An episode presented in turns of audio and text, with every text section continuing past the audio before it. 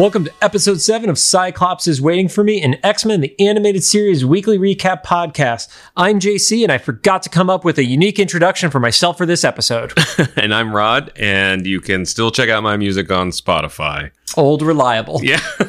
Cyclops is Waiting for Me is our weekly podcast series where we're going back and watching every single episode of the original 1992 X Men the Animated Series in their original intended script order. It's going to be really important for this one, building up to the release of X Men 97 coming to Disney Plus in 2023. Solid foreshadowing. Some quick reminders. We are a recap show about a series that came out 30 years ago. This episode literally is like 29 years old right now. There will be spoilers. If you don't want it spoiled for you, pause the podcast, watch it. You know, it's on the Disney Plus. The people who don't sponsor us and come back and, and then listen to it. Or if it does spoil it, don't tell us because we warned you. But what we will do is do our best to avoid mentioning anything about future episodes that we haven't covered yet unless it is essential to the topic. Don't forget to follow us on social media at Cyclops IWFM Pod on Twitter, Instagram, and Facebook. And of course, make sure to follow us on your favorite podcast services. There's a lot of them now. John is still adding more that I didn't even know existed. But if I haven't gotten it by the end of episode five, we're not getting new ones by episode seven. Let's be realistic, Rob.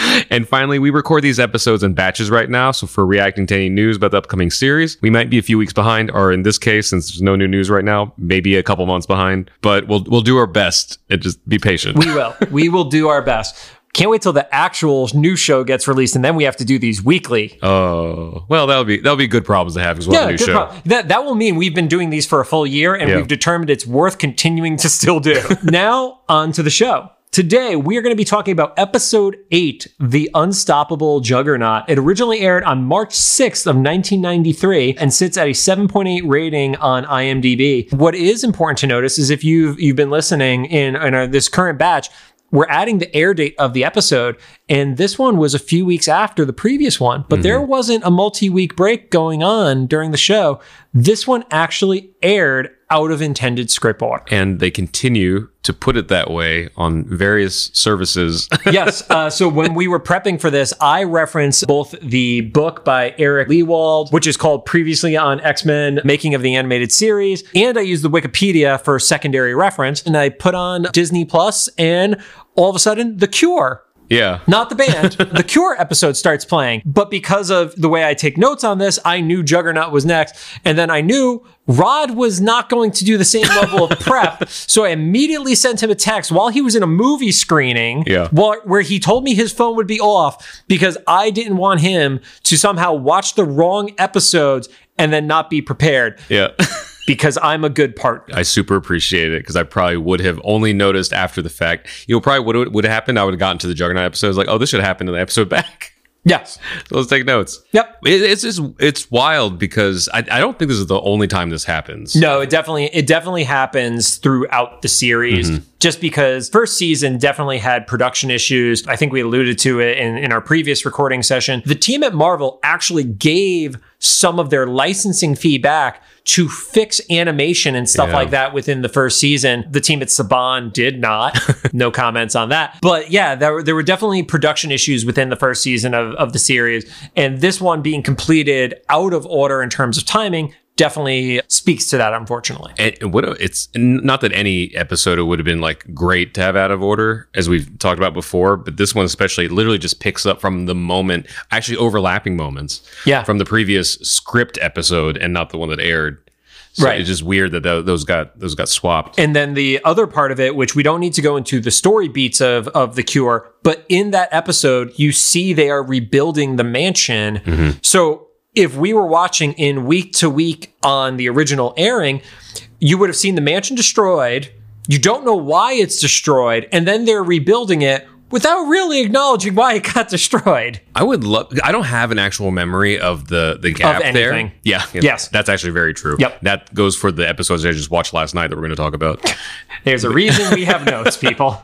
but as a kid, I don't remember a big memory of the lapse. But if there was one, I'm curious to like what we thought. You know, we're like, so they're just gonna leave it a mystery of what happened to the mansion, and we're just we're just here now.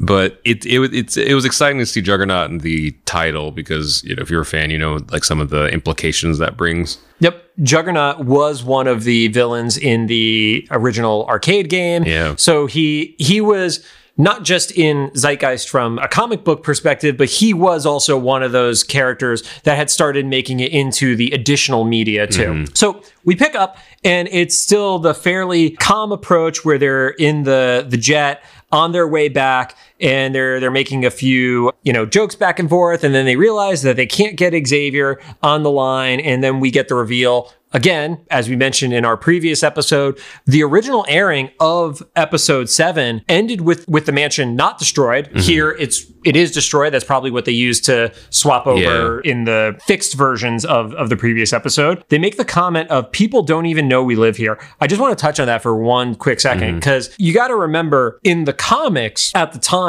the x-men had been established for years. And I'm not even talking about real world years. I'm talking about in continuity years by the time you would get like Jubilee and stuff like that. So this is still like the world has only known about the team's existence for like a week or two. Yeah, yeah, very And again, time. without a social media world, without CNN doing 24 hour news and stuff like that, Mm-hmm. you don't have a lot of material for it. So how would people have even placed it where these people were from? And, and that's the point. People don't even know that they're actually here as a team. yeah, there wasn't Google Maps. There was not Google Maps. That, that is very, very accurate. I feel so old having to make disqualifiers. Yep. So they start digging up through the wreckage, trying to find Charles. Uh, group stays up top. Storm is there. Storm starts moving the wreckage with wind, and I don't Yeah. know. That personally doesn't seem like the safest method for me Yeah, right. of how to do it. But I I can't control the wind. She has stronger control than I do. It's like, so- what's what's your tool? I'm going to move these bricks with a tornado. Well, I guess that'll work technically. yeah. Also, a, fun note too. I think this may have been the first time in a non-ending battle scene that the X Men theme song plays, like early on in the episode. So it's it's cool to hear, but also it's like, I guess, is it supposed to represent teamwork? Like, It was- For, forgive me if I'm wrong, but wasn't it also like a little bit of a somber version of it? Like it, or was it? It was, at least like it sounded to me like a different version. So like they had less it, it was instruments not, or something. It was not just taking the original theme song Yeah. and playing it. It definitely was either a re-recording or a tempo change Yeah. or something was different, right? I have to ask Ron for confirmation, or yeah, if he even remembers. He's he done hundred episodes. He's gonna be like, I don't know what you're Yeah. talking about, dude. Stop. I have I have texted him about those things. And he has said exactly that before. It's like that episode of The Simpsons where the the nerds start asking the voice actor for Itchy and Scratchy like things about a specific episode in a continuity error. Yeah. And the response is, What are you talking about? yeah. Yeah. Jean goes on to mention that she can't sense Xavier, which either means he's gone, meaning not presently there, unconscious, which I don't know, I kind of call bullshit. I think Jean could probably sense an unconscious person nearby, but that's just me. Yeah. Or dot dot dot. Yeah. Yep. Which was a funny way to phrase it because I interpreted he's gone as like, oh, he's Right. Gone to me was was like, oh, that's where they're saying he's dead. Yeah. And it's like, oh no, that's the location based gone. Yeah. I was like, wait, so what's what's your radius then? Yeah. so Cyclops goes down through the hangar and then calls everybody to the war room. He says there's no damage in the hangar, but they get a message from Xavier via Cerebro. He basically mentions that he went on a little trip and what the result oh a journey. That's what my word is. Oh. My notes look like shit by the way. One day i'll take pictures of these things and you're going to wonder how i could read anything. Yeah. in prep for this episode i was trying to figure out what that word was. It looks like it says gaming. So i don't know what I thought I was writing at that point. But Xavier took a journey, basically saying the results can change lives forever. And it, it sounds optimistic. Would you get, was that your Yeah. vibe on it as well? Yeah, it, it was it was like that we we found another key to like our mission or whatever, or like our, our whole like purpose for being here. And also like a little aside, I know you brought this up before about when Sabretooth escaped the war room. It's like, why is this on the level like the ground level on the side of the building? Now it's not, apparently. Yeah. Yep. We just saw the whole thing destroyed and they're like, go to the war room. It's like, this is completely intact. So this is in the basement now? This is the other It's closer room. to the hangar, apparently. Yeah, they decided the war room being on the main floor with a wall attaching directly to the outside, Yeah. probably not the most secure war room. that was that was Professor Xavier's reveal. I was like, I've decided to move the war room to somewhere less susceptible. I did it telepathically. Uh, But yeah, so we finally find out that Professor Xavier's probably all right. Yeah. And that he's traveled away somewhere. yeah, the assumption given is that he is probably okay. So they keep searching through the rubble, and in the rubble, Wolverine finds these massive footprints. He only finds two of them. Okay, whatever. you know, suspension of disbelief. Let's go with it. I believe there's like a Bigfoot style joke or something along yeah, those lines. because there was it was like a piece of metal or something that had. Yeah, it's like a piece of they lift up something and it's like two giant footprints next to each Yeah. other. Yeah. I do still appreciate Storm is the one who keeps changing in terms of clothing. She's very fashionable. Yeah, Wolver- Teacher. Wolverine has to because he's in bright yellow and Mm-hmm. the the you know the cowl with the points. Like it makes sense that Wolverine would change.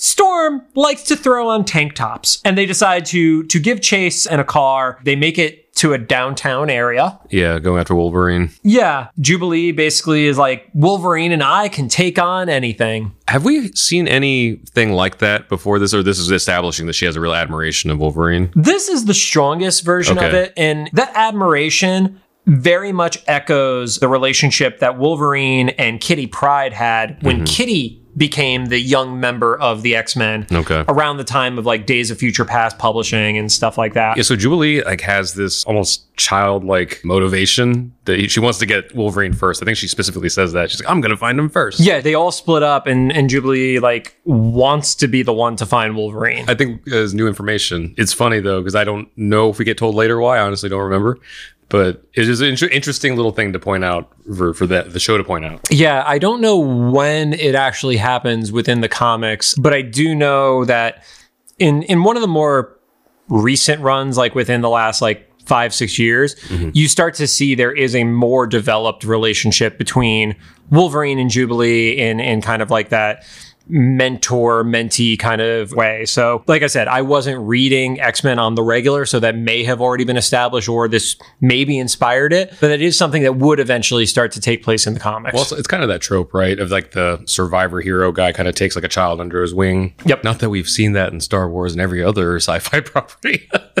Yeah, you know. but then Jubilee comes across a commotion at a construction site. Right, and there's the there's a group of hard hats who are all like huddled up and grumbly, and they're they're yelling at a foreman. They use the phrase "super Ruski." Even back then, there were there were challenges with Russia and the perception of Yeah. Russia and stuff like that. So Jubilee goes to investigate the building that I think they had even mentioned at that point that they suspected he was a mutant or some Yeah. or they called him Mutie or something like Yeah, that. some in-universe slur. yeah, Jubilee goes towards the building. The building starts to collapse. Wolverine in gear.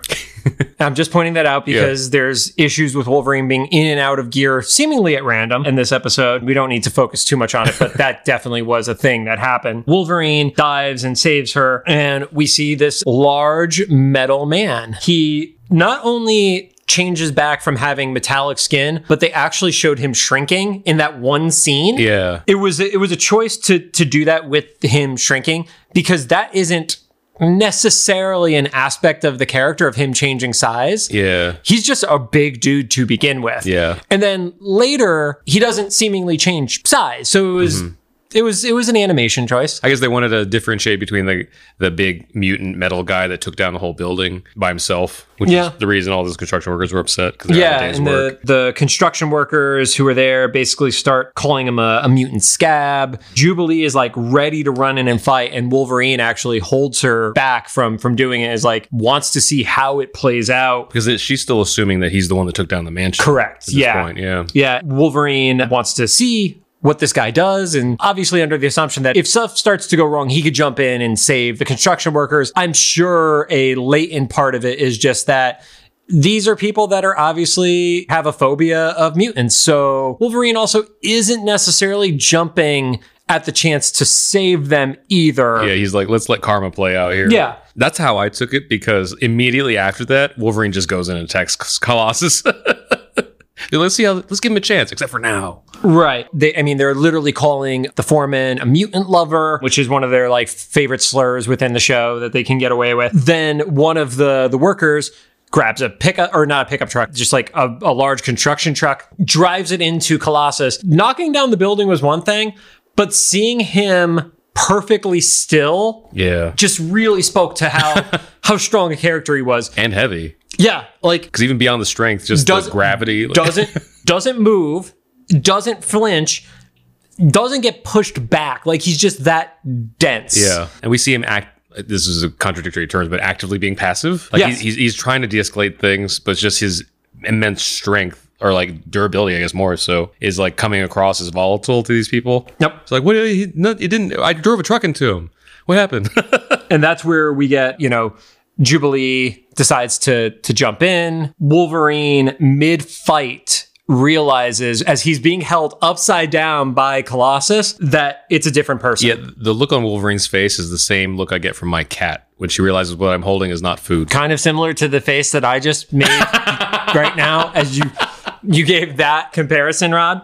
That's um, true. Anybody that has a pet, you know, like your your dog or cat is like super interested in something like, oh, this wasn't what I thought it was. Yeah, but yeah, Wolverine realizes it, and they they start to you know part ways. The thing that stands out to me is it feels like a very naive Colossus. Like I don't know how that person made it from Russia to America by themselves. Mm-hmm. And suffered what they implied happened to him when he was in Russia. I like just politically and stuff, right? Even even even forget all of that Yeah. stuff. the dude just seems like a doofus. Like he's very dumbed down. Yeah, yeah. He's very like Paddington the Bear almost. Yeah. It's like, what is this? Yeah, so he he goes off. Jubilee asks Wolverine why. He says he doesn't smell like the the person who I smelled back at the mansion, and he also didn't waste the construction workers. So Wolverine is convinced that is not who who attacked and destroyed the mansion. Yeah, and they let Colossus get away Yep. or walk away. Walk away. Immediately after that, they get word of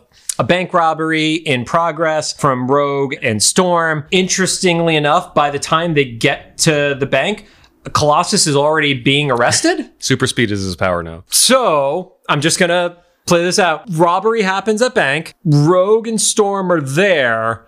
Colossus immediately went at a faster speed than Wolverine and Jubilee to the bank, tried to stop the robber, but Storm and Rogue didn't apparently, Oh yeah, I didn't think about that. or didn't even see who it was. Yeah. But then Colossus is getting arrested because he didn't want to like fight the cops and stuff like Yeah, that. Yeah, because the math doesn't work out. Because if, Nope. if if it was before Rogue and Storm got there to be able to do something, yeah, it meant that Colossus literally teleported because he walked off frame and then the phone call came on. I mean, I get, I guess the explanation would be the robbery is happening. Colossus is going to the bank to deposit the check he just got. Oh, Goes- I didn't think about that. Goes there quicker than Wolverine and Jubilee in their car. Happens to just walk in mid robbery and tries to stop the guy. My head canon wants to imagine that that bank is next door to the construction site. So Storm and Rogue call them, and then Wolverine and Jubilee look up and see the. nope, nope. That that is not how this plays out.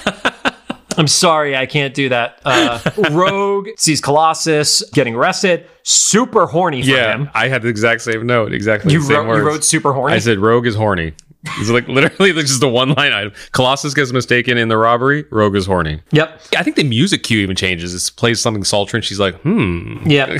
Yeah, and she basically says she's gonna she's gonna go talk to him. Is that is that the words we use now? I I mean that's what my notes say, but like I said, my notes are just a jumbled mess anyway. Wolverine stays at the bank. Rogue decides to go to the police station, who has already processed Colossus. Like- yeah, everybody's working really efficiently that day. Yeah, they were working really efficiently. And Jubilee gets her wish. She gets to stay with Wolverine, right? To go through the rubble. Yes. So Wolverine recognizes the scent at the vault, being the the one from from the mansion. Not really much else happening with with those two. Rogue decides to flirt with a cop. Again, Rogue is horny. and when she does it, she drains him and knocks Yeah. him out. And there's some joke about cold hands out cold. And it just made me groan because that was very much just just bad puns. Yeah, yeah.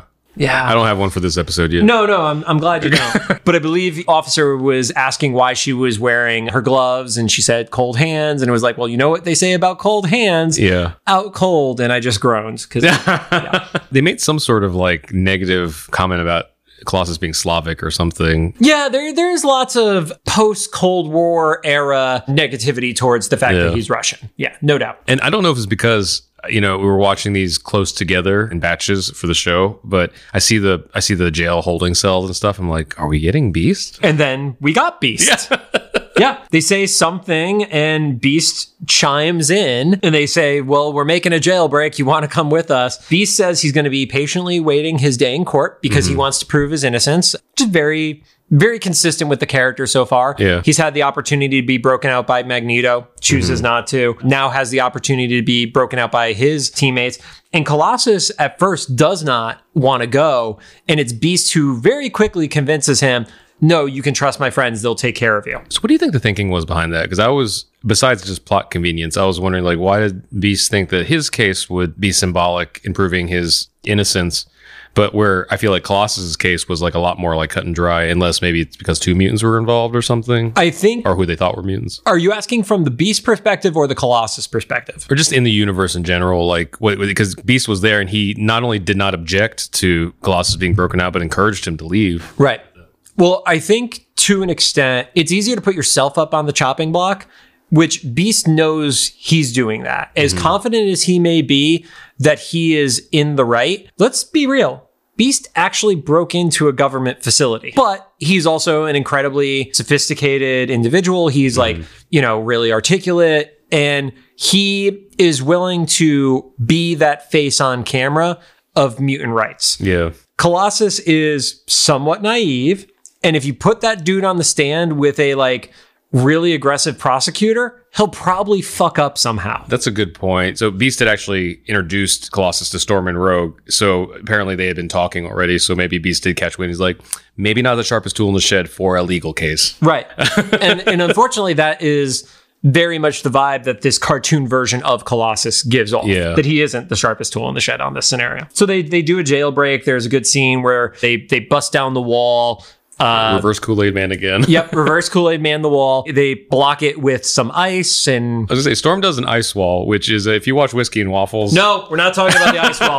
I don't even know what the reference is. No, I just no ice wall. every time I bring I hear that term in this group of friends, they're like, "What?" nope, nope. Ice walls don't exist. You'll have to watch Whiskey and Waffles Um, live streams to find out. Well, thankfully, I can segue to the fact that there is a second bank being robbed. And that's where we get the reveal of the Juggernaut. Wolverine recognizes the Juggernaut. I also thought it was culturally appropriate. The cash was yellow. oh, interesting. Yeah. I didn't notice that. I don't know if maybe over where the animation studio was, if Uh-huh. that is what their money is from a default perspective, but it was Yeah. yellow cash. Or it's another weird standards of practice thing. Yeah, that you can't show actual money being stolen or something like that. makes a pretty quick getaway. He just takes the money bags like cartoon style, like Yeah, with the dollar signs on them. Yeah, he's walking out, and my favorite part is he's he's walking out, and the cops have a fucking tank. Literally, it says that they have a tank. Mm-hmm. Just ready to go. He's ready to go. Uh, he flips the tank like it's nothing. Wolverine starts to tail him. He actually cuts through the bag. Jubilee grabs the money off the ground, drops a bunch to the bank tellers who are just like in shock still. And she's like, the rest of the money's on the street. Yeah, no time to explain. Yeah. So yeah, But- that happens. And I love that. I'm assuming it's because Juggernaut is supposed to be so strong that he doesn't notice, but that the complete weight of his bags is emptied, and he just keeps walking. I mean, where we say that Colossus is dumbed down, Juggernaut has definitely had that reputation with just being, you know, a, a wrecking truck. You know, he's he's not going through and thinking everything. You know, all the way through. So Wolverine and Juggernaut have the start of their fight, and and Juggernaut basically says, "Well, I went to the mansion to look for Charles, couldn't find him, so I decided to start robbing banks to get his attention." yeah, it makes sense. Then he didn't notice the money being gone, or because he probably did, or something. And it was just not, not a problem. Even if he didn't, if you think if you think the best way when you knock on somebody's door and destroy their home to get their attention is then to rob banks, I'm pretty sure destroying their home and leaving your giant ass footprints yeah, is going to get their attention. it's enough. You'll know who it is. Exactly. Jubilee falls off the top of a building. It's just it's just a thing that happens. Yeah, she just People literally just falls off the top of the building because Juggernaut like punches the bottom of it. Mm-hmm. Yeah, that was- Just, it just vibrated so hard. Yep. We start to see the fight happen between Juggernaut and Colossus, and they're throwing cars, they're throwing buses at each other, they throw the tank at each other. and where's Storm to say we can't endanger human life? Well, Storm then shows up and decides to drop a fucking building on Juggernaut. Literally, it's like at least a three floor building that she picks up pretty intact. I'll, I'll let that fly and drops it on the dude. And then basically the team says, yeah, we don't know anything that can kill him. One, the X-Men are actively trying to kill him Yeah. if that's the case. Yeah, you pan. You. I loved for them to like to pan to the side and Gambit just standing there with his hands on his waist, like, "Hey, human life, right?" Nope, nope, nope. Storm dropped a building on him. Cyclops then alludes because now that all the the X Men have gathered that they need to work together, and he basically like looks Wolverine in the eye, like total shade moment Yeah. of like we need to work together. it's like talking to like a five year old. They come up with their quick plan of Wolverine goes and tries to attack him, disconnects the helmet. Rogue pulls it off, and then she grabs his head to absorb the power. Didn't Jubilee pull off the helmet? She did not pull Oh, she off didn't. that. No, Jubilee distracted him Oh, with her right. step. But Okay. no, she definitely Gotcha. didn't. How strong do you think Jubilee is? Well, I know. I know that. I don't know. I know that they got the bolts off. It's, I don't know. I'm not going to Wol- argue. Wol- Wolverine slashed to get the bolts Yeah. off. Rogue pulled it off and Okay. then grabbed his head. that was an intense moment. Yeah, and then once she has absorbed his memories and the you know parts of his personality, she starts screaming, you know, they love my brother, they not me, and Mm-hmm. like goes into this really crazy high pitched scream and stuff, which is not pleasant at all. And then Jean, with the Cerebro helmet on, basically goes into Juggernaut's mind, and all of a sudden he just starts walking away. Yeah. Can't remember who he is, why he's there, what he was doing. And they explain that, you know, she used hypnotic suggestion and they don't know when it's gonna wear off. Yeah, so two things about that. A, I think that sometime in that whole altercation, Juggernaut reveals that he's not a mutant; he's magical. You're right. I did I did miss this, but that was before they dropped the building on him. yes. Before he got Wicked Witch of the West, Yeah. he's he's magical, not a mutant, and that kind of sets up why Rogue's reaction was so different than we had seen earlier. And then second, what is this thing about just letting people go away? Like literally two minutes ago, you're trying to murder this man, and they were like, "Let's just make him forget things and walk away, and we'll deal with it another day." Yeah. I don't know why they wouldn't have at least tried to arrest him or something. like Something, that. yeah. But apparently all of the army is just fucked off and doesn't care anymore at Yeah, this point. or dead under the buildings, or in the building that got dropped. They were in the building that got dropped. yep. Uh, so they head back to the mansion. They invite Colossus to stay. Colossus is helping them rebuild the remnants of the mansion, and he he respectfully declines. And he says that he's going to go off and find his sister. we get that seed of the the little continuing plot. Which, without going into spoiler territory, I don't think they ever re-examine in the show. So I didn't remember, but I didn't want to say anything. no, so maybe again, the two of us haven't watched these episodes in a decade, so Yeah. we're rewatching them with fresh-ish eyes. I don't remember Illyana ever being a part of the show. Yeah. and I think it was just a plot line that they they dropped the the seed to and just never went back for. yeah, and at, le- at the, I guess at the very least, I gave him a reason to be there that was like a little bit more noble than you know either what the X Men or Magneto's team was doing. Yeah, the kind of the wrap up line of the episode is finally a place that feels like home. I believe that comes from from Jubilee. Yeah, which is fitting because you know, it you know rewinding back to the first episode established she's been bouncing around foster homes, Yep. and then she didn't. It, it's interesting. So like it's she didn't feel at home at the original X Mansion, and now that they're rebuilding it, it's like a man. I'm getting super corny, like boomerish. Yep. But like they're rebuilding the home, like figuratively and literally. I love that you call yourself a boomer despite the fact that you are not actually Yeah, a boomer. I just I, I just feel the parallel. Keep going. Keep going. Back in my day, phones had cords. Anyway, yeah, no, it's a, it's a great, great way. We see the the mansion being rebuilt, and that, and now it makes sense that the episode that aired before this, they were rebuilding the mansion. Yep. Some interesting notes about the episode. One, Colossus's actual name is never said. They, Oh, good point. Yeah, they never call him Peter. yeah, Yeah. So, you know, in in in every version of it, you know his name is Peter Rasputin, and that his name is never actually said. He's only ever referred to as Colossus. Something I thought really stood out to me is Eric Lewald in in his book actually says that he thinks this is the weakest of any episode in the first two seasons of the show. Do you give reasoning for that? Yeah, actually, perfect. The show fell into a lot of traps that he thinks were were were not the correct decisions. And he actually in the book takes responsibility for those decisions. He doesn't put it on the specific writer of the episode. He, he takes ownership of it. One of those is they did two major character introductions in a single episode, which is hmm. something that they didn't want to do originally. It's more about action and spectacle rather than character. And he felt like there was also a lot of forced humor in it. And then all of a sudden, everybody knows the weakness. And it's just kind of like a very villain of the week model. And looking back on it, I can totally see how if you were on the creative side in how they talked about constructing the show and things like that, but like villain of the week can work. Mm-hmm. I mean, you look at Batman the animated series, that show was literally Yeah. villain of the week. and spawned some of our favorite characters to this day. Yeah, but that was something that they they didn't want to do. They didn't want to do, you know, what was essentially becoming like the Buffy CW model years Yeah. later. See, I, I assumed that the line where Wolverine acknowledged that he knew who Juggernaut was was kind of the seed of like that's why they knew his weakness. Right. It also then makes it a strange choice that if somebody is strong enough to level the X Mansion, they see the size of the footprints, knowing they're not as big as a Sentinel, but bigger than a normal person, then nobody suspected it was him. That's right. I did have a note that if Wolverine knew him, then why didn't he recognize his scent? Also, I don't have super smell, so I don't know if that's like a legit thing, but it just Wolverine seems kind of like you know, almost canine like in that sense of like just recognizing people's scents and stuff. I think you you probably have some sort of argument of somebody like Sabretooth, he's going to always recognize Sabretooth's scent. Mm-hmm. If it's somebody that he has exposure to but isn't around a ton or didn't spend tons of time with outside of combat, maybe it's not famil- a familiar enough scent. Because he probably just smells like sweat and Magic crystals. sweat, magic crystals, and oil. I don't know. Not like baby oil, like motor oil. Yeah. Like he's like WD 40, that, that Yeah. outfit kind of thing. Yeah. So that's that one. I, the scent part is like, okay, I can let that one go.